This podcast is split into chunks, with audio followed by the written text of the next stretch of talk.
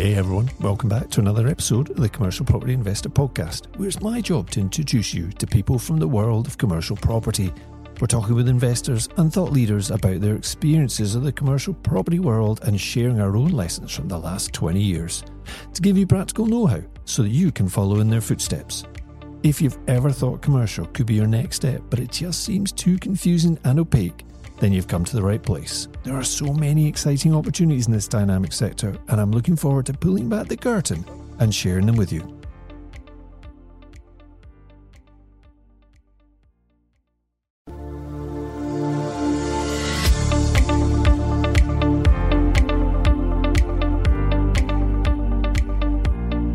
Welcome to the Commercial Property Investor Podcast, the show dedicated to the private investor, and I'm your host, Jerry Alexander. We want to show you how to cross the divide from residential investing over to commercial property investing. Through interviews, tips and lessons learned, we share experiences of investing and give you the inspiration, knowledge and confidence to enjoy this great cash flowing strategy. So let's get started.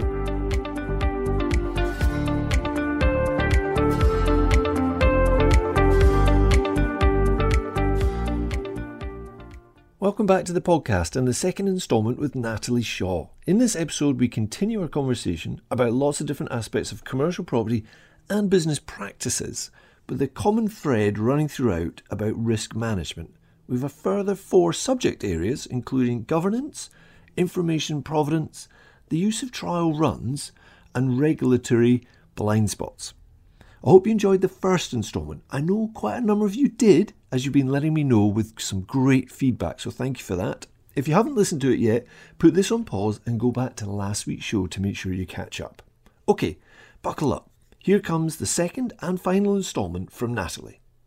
What are we moving on to now? Underinsured and bad governance? Yeah, so we're going to talk about governance. Um, Uh, it, and this is really down to S M Es and, and, you know, we're really one-man bands. So how do you make decisions? What is your process for making decisions? Is it just you? So you listen to lots of different people and then you make the decision. And I don't think that's necessarily healthy or the right thing to do, perhaps. Um, I have, I created my own board. Um, I'm very lucky. My, my ex-husband is also one of my biggest investors. And there's no one more critical of me than him. So actually, it really helps when I'm pitching a deal. I'll pitch to him, and he's a fund manager, so he will. He, you know, he's looking at deals all the time. But I seek out criticism. I seek out people who are not going to agree with me making this investment because I think that makes me better. If all you're talking to is your estate agent, he's got a vested interest. It's a huge yeah. conflict. If you're talking to your lawyer, he's always going to go, oh, I wouldn't do it. Oh, you know, because lawyers are in, in, sure. you know, normally quite cautious. So it's all about creating, running it by people. I think there is nothing better that even if you don't need the money, pitch your idea to someone as if you want their money. I, and pitch it to someone sensible. I, it, it's, you know, I like that caveat. I, I need to add that. Well, maybe come back to how you define a sensible person, actually. so, so, yeah, you know, don't don't pitch it to your cleaner.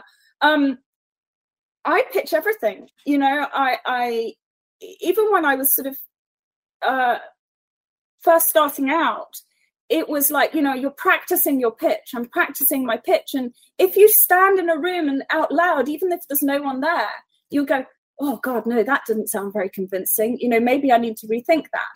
But I always think it's really important, you know, to have two or three people who you really trust to throw ideas at and to challenge you. You want to find people who disagree with you. We'll talk about it in the next section. But I always look for people who disagree and tell me not to do something, because I know that if then, despite their criticisms or their concerns, I know that if my investment thesis still stacks up, I know that it's, it's the right thing to do. Um, but governance is not just about should I make this uh, should I make this investment or not. Governance is also about, have I done the boring stuff? The boring stuff we just talked about. Someone to tell you, you know, are all these buildings insured? You know, I, I this is one of the things that I think I find a lot of people are massively underinsured as they get bigger. You know, you and I were talking about this um, earlier, in that people, it, it's not something you should skimp on. You know, oh, I got a great deal on this insurance. No, that means that, you know, insurance is is quite a, a, a static thing. right? If you've got a great deal in your insurance, it means that there are some clauses different to the other person yeah. that gave you a quote. And I, you know, you've got to find a good insurance broker who really looks after you. I have, I found this amazing guy, and he actually will go to a building for me before I even buy it, and he'll assess it and he'll check out the insurance yeah. and he'll say, no, we need to add this. It's underinsured. It's overinsured. You know, especially if you're buying from these very large property funds, if you're buying commercial buildings from a large property fund, they have blanket insurance policies over their whole portfolio. So they're really covered and they get a very, very good deal. You are going to need to pay more as an individual for that insurance. But yeah, but this is all about governance, right? Are you underinsured in those businesses? Oh, let me have a look at your debt matrix. Really, you know, you've got a pain point here. And someone who asks questions about your business, um, that's not just you. If you're not particularly self-critical and you're one of these very, very gung-ho people, you need to have a sober influence to to check things over. Somebody and that's up. What governance is. And that's why, you know, companies have boards. The board is not there to run the company. The board is there just to ask questions to make sure that you're doing what you said you were going to do in your strategy and that you're doing it in the yep. most appropriate way. And, and not just saying yes. And if we just touched on insurance a little bit more, the the thing that I think people forget is the insurance is not there as a requirement or as a legal thing that, or or a requirement for getting funding, which it is, but mm. it, it's there fundamentally. If things go wrong, you can get back on your feet as quickly as possible. And if you've skimped on it because it would you you viewed it as just a cost that you need to deal with, then actually, if it's ever called upon, you could be really in trouble. So a, a basic example would be, and, and I don't know the full details of this, Natalie, maybe you do a little bit more than me, but if you were underinsured, let's say your building's worth two million quid on a rebuild, the rebuild cost is two million quid, not what it's currently worth, bricks and mortar, and you've insured it at a million, then there's definitely going to be a problem here. And they don't insure, they don't give you insurance for the building, so if it burns down and gets destroyed, oh, here's your million pounds, go and do what you like. They, they, it's for, for rebuilding it. So now yeah. you're a million pounds underinsured, and actually they take a very dim view of that. Yeah, I, I think it's, you know, for starters at the moment, remember, I mean, building costs are starting to relax a little bit. So I understand, you know, as the sort of supply chain is yeah. restocked, but they're still above where they were. So even if you were insured for a reinstatement value of X last year, you really should be having that reinstatement value increased. Um, And I'll give you another example. When when I bought I bought a big portfolio in Nottingham um, out of probate from a family's estate, and they were massively underinsured. And while they'd insured the buildings, what they hadn't insured was your loss of income and the students being moved somewhere. So, for example, if one of the students had a fire in the flat and the whole thing had to be evacuated, as has happened, sadly, um, they were insured for reinstating the building, but as a landlord, you were then liable for putting your students in other housing and paying for their um, paying for their alternative accommodation. Um, and so they were insured for the building, but not the implications of that. So I have yeah. like a three-year loss of income insurance. Yeah, exactly. Yes. So they've still got to pay the debt and everything. So my insurance was three times what they were paying. But I feel that that's the right thing to do because then I'm completely covered. And yeah, you are absolutely right in that you don't just get the million pounds and abandon the building. You only get the money from the insurance if you spend it to reinstate. Right? So yeah. it's it's um yeah it, it's uh it's but this is not my area of expertise. I'm just saying this in governance. That is one area where I feel people really think, oh, I've got a great deal. Oh, my broker got me a good deal. Read the fine print and, and yeah. find a broker who really looks after your interests. And and as as your portfolio grows and gets bigger, there is a numbers game thing comes in. There's a bit more about percentages rather than um, individual buildings. There there are the potential for these things happening becomes higher because there's just there's more of it. Mm. So you just need to get more serious and more grown up about it. Okay, so. Um, Natalie, what we're going on to now? Information. Oh, yeah. yeah, I like this one. Yeah. Okay. Yeah. I mean, this is... Where are you getting your information from? Yeah. yeah. So this is a massive topic. Um, as an, I think I said before, I'm an analyst by background. So I'll spend six months doing research on an area before I then decide to invest in it. Um, you know, I, I think I talked earlier about Nottingham. I think Nottingham is one of the, mo- the going to be one of the fastest. You need, you need to stop. You need to stop mentioning that, Natalie. I know. Um, sorry, did I mention Nottingham is, is a really good place to invest? Um, but I think people don't do enough research, and we have this wonderful term. It's called psychological scotoma. All right, so that's a blind spot. All right, and you basically people. A psychological scotoma is that you will only read stuff or you only take in stuff that agrees with your view. Yep. Right. So let's say, for example, I invest in Nottingham, just to mention it one more time. Um, and a, a scotoma would be, I only read positive headlines about Nottingham. Oh, yeah, look, that article agrees with me. Oh, yeah, that data point um, backs up my, my investment there. And they ignore anything that's bad news. You know, what's happening at the moment, people are sticking their head in the sand about interest rates, right? Just don't want to know. Oh, I'm turning the news off because I can't bear the way that they present, you know, we're about to get seventy-five basis points up. And so you tend to have blind spots. You know, property entrepreneurs tend to be very positive and um, optimistic people. So I find people do, as I said, secondary research, but they don't look where that information is from or the vested interests of the person who wrote that piece of information. Yep. Um, they tend Context. to get stuck in an echo. They get in an echo chamber. So what you're doing is everyone's saying, oh, yes. You know, let's say, for example, in Nottingham, we have a, a, a, a local property group, right? Well, we're all invested in Nottingham. So we all talk to each other. And of course, what are we going to say? Oh, yeah, it's a great place to invest. Right? And what you really should be doing, I think I said earlier, is looking for people who disagree, looking for people who say the opposite. And that's what you should be looking for with your information. Right? That's really no tough. That's some people will find that really tough because what they're actually needing to do is they're trying to build self-belief is actually ignore people who tell them they can't do it. And it's a lot of nonsense. It's That's it's, mental toughness, right? Exactly. Exactly. I think, I mean, if you look at the way a good journalist writes an article, they will look for, if they're making a scoop, they will look for two or three independent sources of information. Right?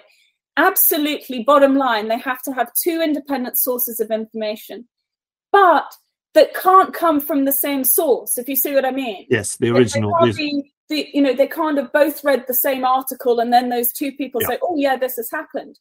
They've got to be two verifiable independent sources. In the same way that really you should be looking at, if you read twenty headlines, oh, um, Cornwall is about to put um, a, a, a double taxing on Airbnb rentals, right? But if those twenty articles are based on one press release from one councillor, it's overblown the issue. So you've always got to look at what was behind it. You know, we're, we're, we're putting a lot of money into areas and into these buildings, so you really should look at your information providence. Um, properties full of, I've got another good word for you, other than psychological scotoma, ultra-crepidarian. Do you know what an ultra-crepidarian is, Jerry? Come on. No. So actually I find that... I could guess. Absolutely present company accepted, but there's quite a lot of property gurus out there um, who are full of this. This is people who talk well beyond their frame of knowledge Reference, and yes, expertise. Yeah, yeah. Right? That's an ultra-crepidarian. So someone who, you know, if I started going off about your business and saying, oh, serviced offices, I think this, this, and this, and, you know, this is the trend in it. I don't have a serviced office. I might have read an article about it.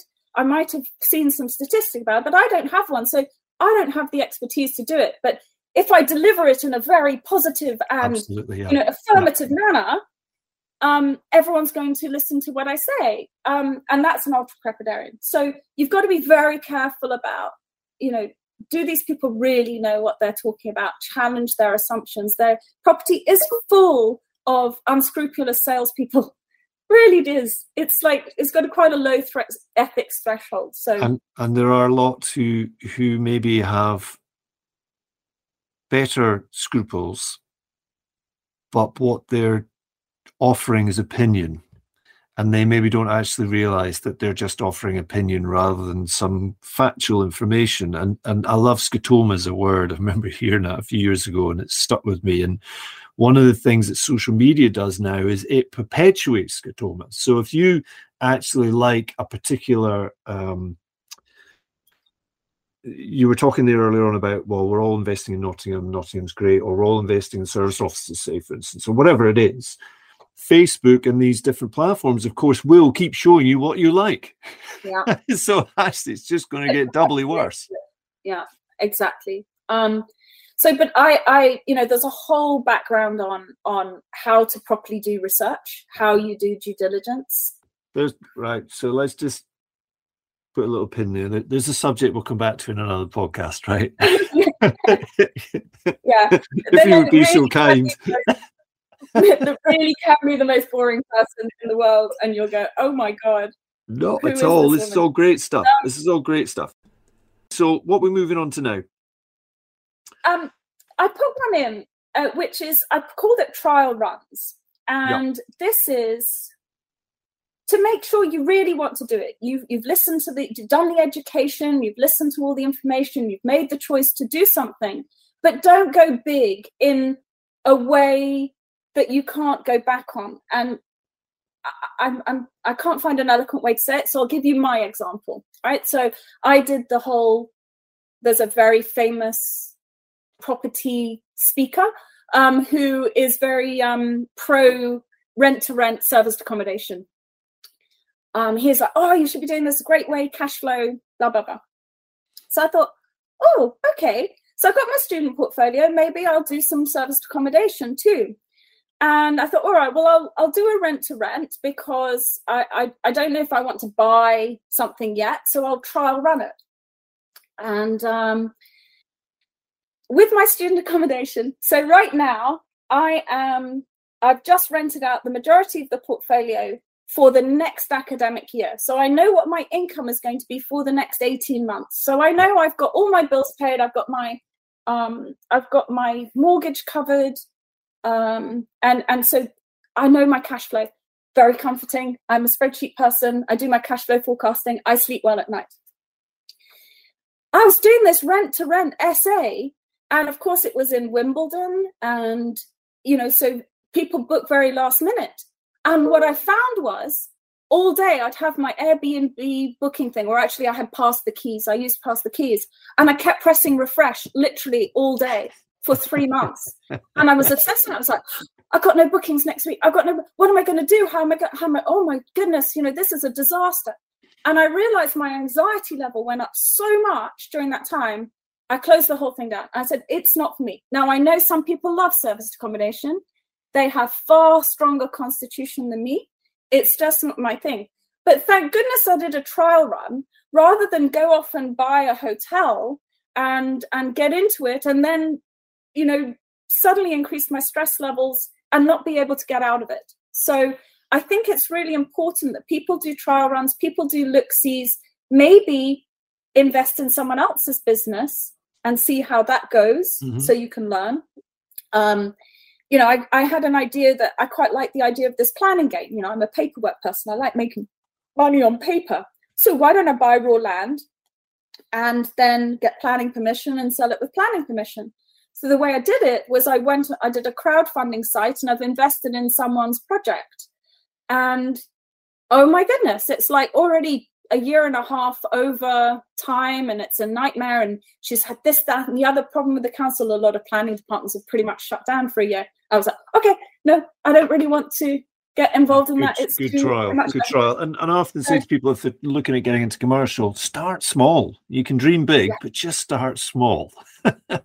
Learn on a slightly cheaper way. Yeah, totally agree with you. You know, you are going to make mistakes. Everyone's made mistakes. You know, I've made a huge one, which I'm trying to, you know, uh, sort out at the moment. And, you know, you and I were talking about this problem property I have. And, you know, this is why I, I, I think you're great, because your idea was, well, why don't we look at the self-storage industry? And this is, looks like the way we're going to go. And, you know, you introduced me to the right people and stuff. And you're always going to have to solve big problems like that, but don't do it on a scale that you can't afford. You know, it, it's it's it's so important. So I think trial runs are amazing. You know, I, I I'm I'm so pleased I did it, and it stopped me going into stuff that, you know, would send me grey. That's that's really interesting. That's great. Thanks for backing that up with yeah. some stories from your own your own experience. yeah. So the last one is, and um, then the last one, just to not. Yep, go for it. Regulatory regulatory blind spots. So this is a big one, and you know, I'm sure you get pitched ideas all the time, and and I certainly see them. And you know, social media is awful for this, but. You know, when people come up with like, oh, guaranteed return, or this is a really secure investment, this is really low risk, you know, it will be nice and quick.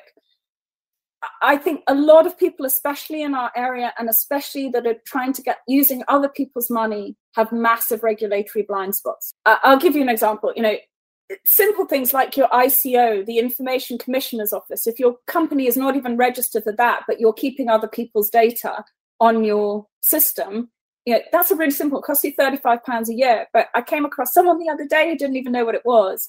You know, you've got so many, uh, well, it's G D P R, isn't it? You know, the, the sort of personal data collection. But that's kind of a minor thing. Um, it's more about raising money from other people. And the financial promotion rules in the U K now are becoming really quite aggressive. And everything is fine, that all this stuff is happening under the radar, and you're all fine until something goes wrong. And if something goes wrong and they have the right advice, you will be in trouble. So, you know, this is collective investment schemes, collective investment schemes. More than one person investing in a project becomes a collective investment scheme if you are in your, if it if it's in personal name. Now, I protect myself by uh, most of the people investing In, in my different businesses, uh, they do it through companies. So that automatically gives you a, a level of protection on that, but not complete. I still do all my A M L C F T checks. So that's anti-money laundering checks. Um, you've still got to make sure people have the right tax documents, that is if you're taking money from overseas. I was listening to someone speak the other day. She said, oh, yeah, all my investors from Hong Kong, so I don't need to do any of that stuff. I'm like, right. But, you know, again, not my area, but you know, shouldn't you get the Hong Kong tax document so that you can prove that they're Hong Kong residents? Otherwise, you have to do withholding tax, you know, blank face, you know, sort of thing. So I find a lot of S M Es that are taking in other people's money perhaps need to have some advice. Now, the problem is finding advice is awful. I, it's really, really difficult because lawyers don't really know, accountants don't really know. No one really operates in this. It's called shadow banking, right? Shadow banking is when you're getting, it, it's yeah. not proper commercial banking. It's happening underneath. And, you know, this was a massive problem in China and, and really nearly brought down the, the, the Chinese financial system because it became so big. But there is so much shadow banking in the U K now in the property sector that it will start to be looked at, and the F C A will start to clamp down. As I say, you're all fine until something goes wrong. And then, are you protected? Is everything in the, in the, you know, you, we go back to sort of segregating out the companies and putting in S P Vs for, for different projects to limit the liability. But it, it's just an area I find people are quite a bit too blasé and relaxed about. I, I'd agree. Um,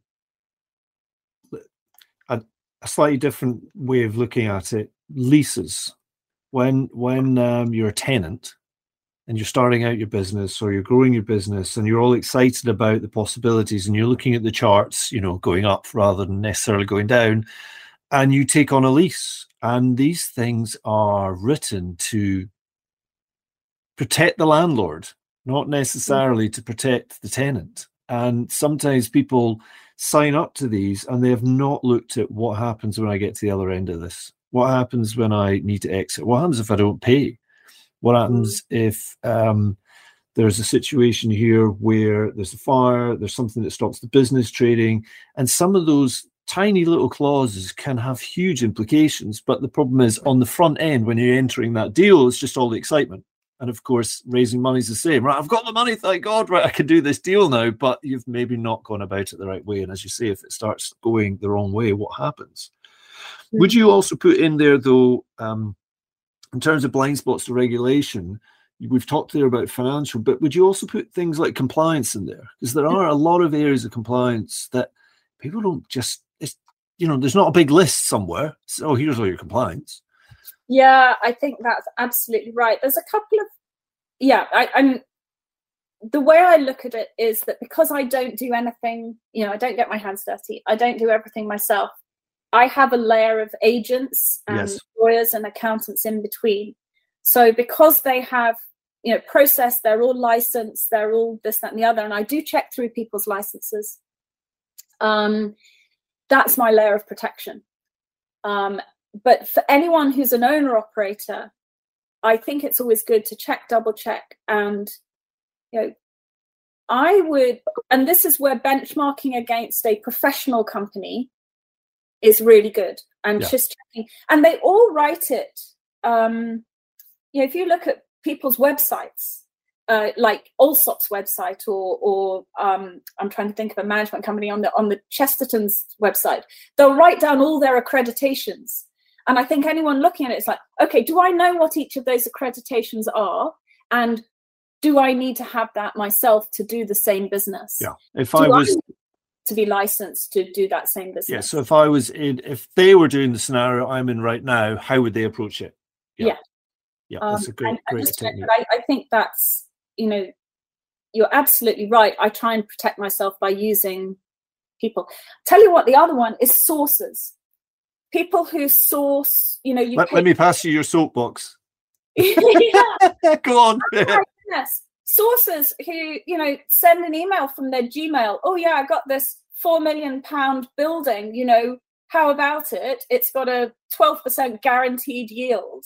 You know, sources, there is a proper accreditation system for sources, and they do need to have it. And I will not even pick up the phone to a sourcer who hasn't got proper um, yeah. licensing. You know, that, that's the worst. You know, there's all these people who've done a sourcing course, you know, done yes. six weeks on a sourcing course. Hey. Um. So just going back to your point before that one, though, about Um, putting in those layers. If you're, if you've got an op- so in our business, obviously we've got two elements. We've got the investment company, and then we've got the operations business for the more service stuff. Mm. And you could, and there's this thing about. I'll, I'll I'll go down that route first, right? So having a contractor come on site, a plumber, to come in uh, into your property to look at a basic pipe that's maybe leaking, or they maybe need to put a new tap in somewhere. And you think, well, that's a pretty basic task. And most of the contractors I deal with, you know, will turn up relatively when they want to, when it's pleasing to them, but obviously we'll have a discussion about it. But actually, when they turn up, they need to know where the asbestos is, right? They need they need to know what the fire plan is for that building. They need you need to be thinking about, well, if this chap or girl is going to be working above a ceiling, they're going to be on a ladder. What's the implications? You've got to do all your risk management and your your your method statements and all these things. And of course, what happens is if you start going down that route, which you need to do, you then get to a paperwork exercise, which is legitimate and required, but a paperwork exercise that means that when your contractor comes in, actually, what is their up-to-date insurance certificate? What is the method statement for changing this light bulb? What is their process for doing this? And what is the implication for our customers? And what do we have to do? And what responsibilities do we have for our customers? So then you start going down this route and you discover that actually the types of contractors I've been using so far, and this is really talking to people who are moving from residential to commercial, mm-hmm. may not be um, tuned into that process.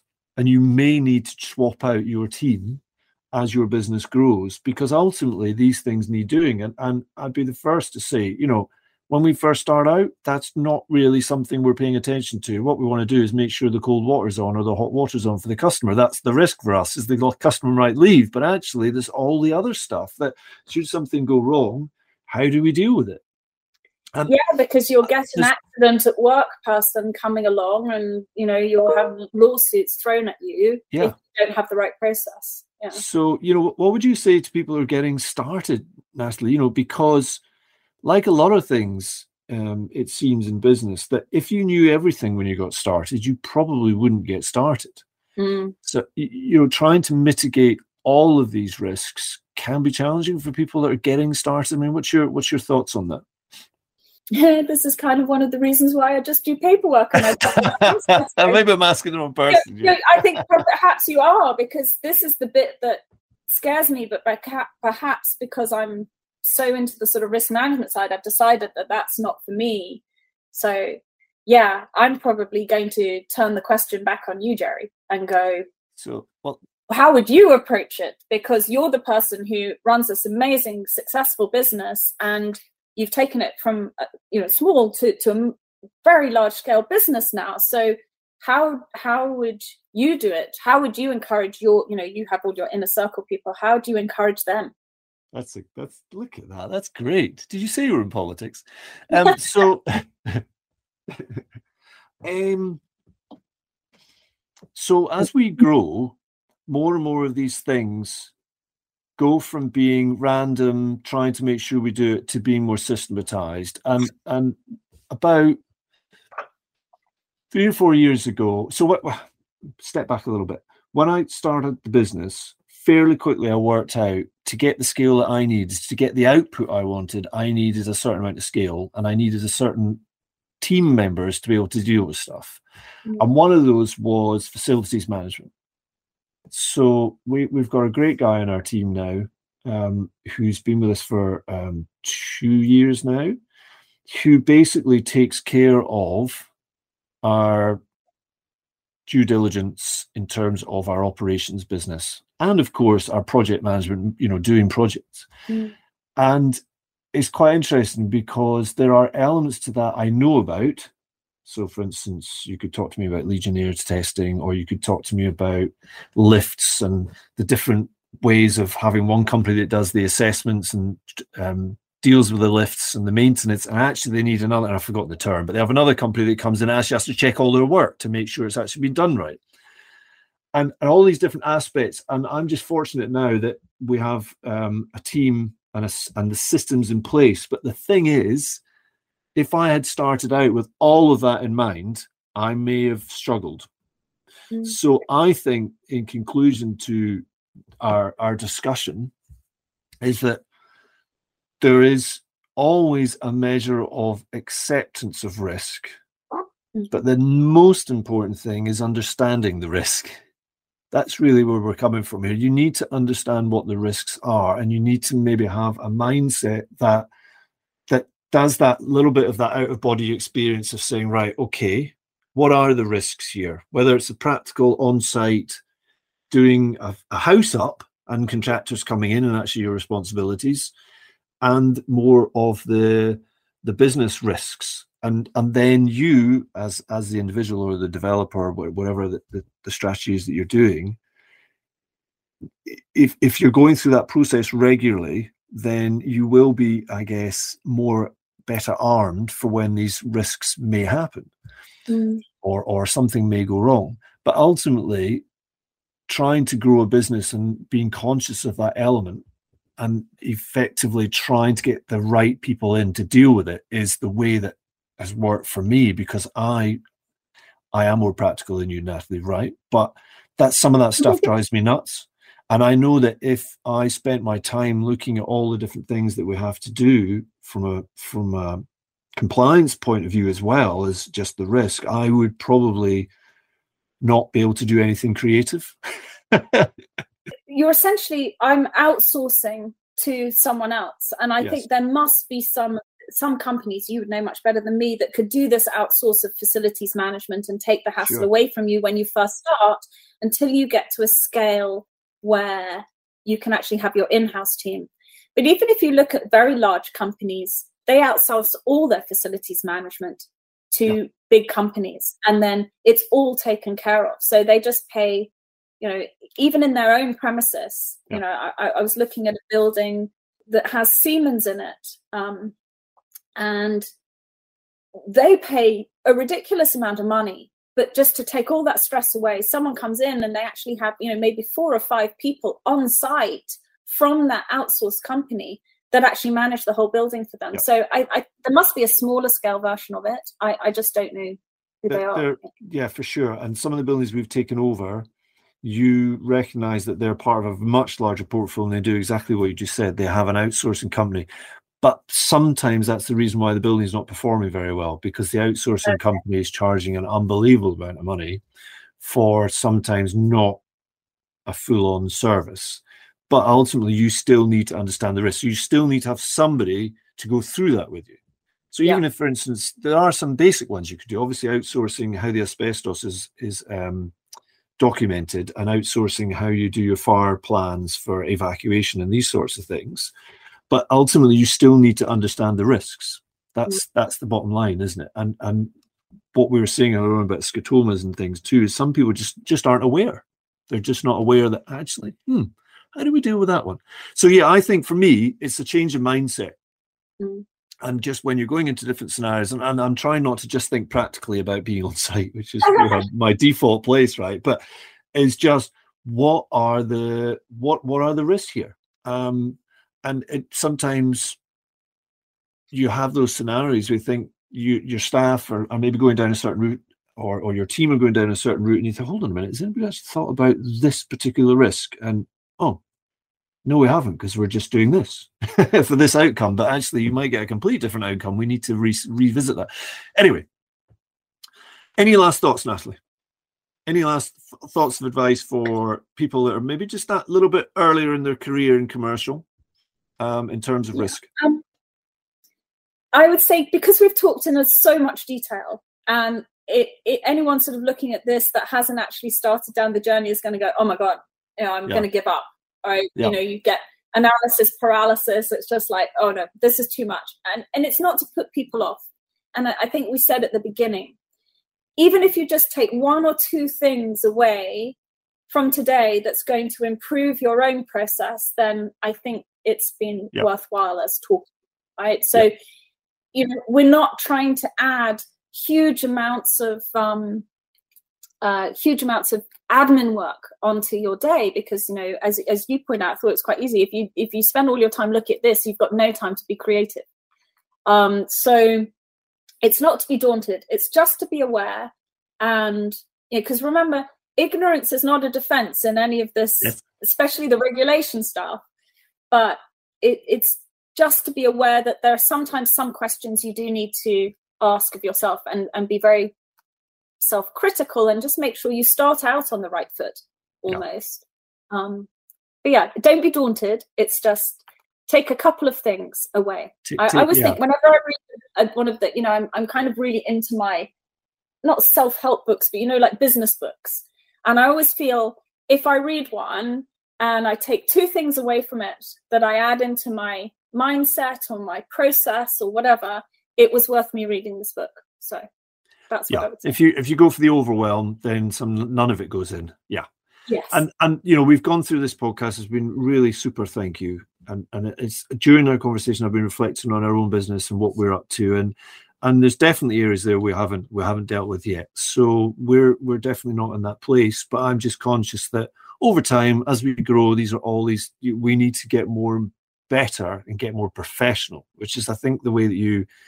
You actually described this, really. This discussion is more about professionalizing your business. Mm-hmm. But Rome wasn't built in a day. It takes one step at a time, right? Exactly. Exactly. Natalie, it's been fantastic. Thank you so much for joining us. Um, I've written some notes for maybe future topics. Oh, God. uh, and and thank you so much. Yeah, thank you so much. I know you're about to jump on a plane and go somewhere. So thank you so much for taking the time to do this. It's been really awesome. Look forward to speaking to you again very soon. Pleasure. Look forward to it.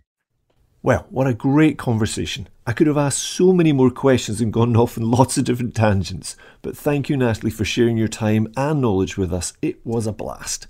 If you've been listening to the show for a while and are feeling the value, then please take a moment to leave a review on iTunes.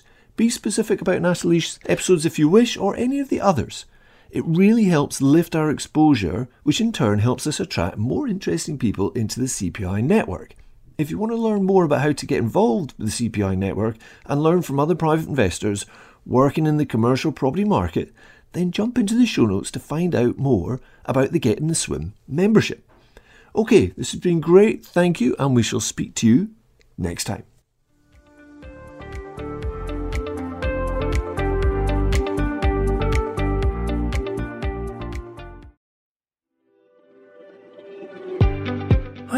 hope you're enjoying the content delivered on the C P I podcast. Even though it's free to listen to, it actually takes quite a bit of time and financial commitment to deliver each and every episode. Did you know that by leaving a positive written review, you, yes, you, will have a direct impact on the visibility of the podcast? And that's really important, because by reaching a wider audience, it helps our team to continually improve the overall content that we deliver to you week after week. For some of you, leaving a review will be second nature, but for others, it might be a first one. Open your podcast app, pick the C P I podcast, and search for previous reviews. And on iTunes in particular, click to look at all of the reviews, and then you'll see an option to leave a written review. Go on, it'll only take two minutes, and it'll really make our day. And we genuinely read every single one of them.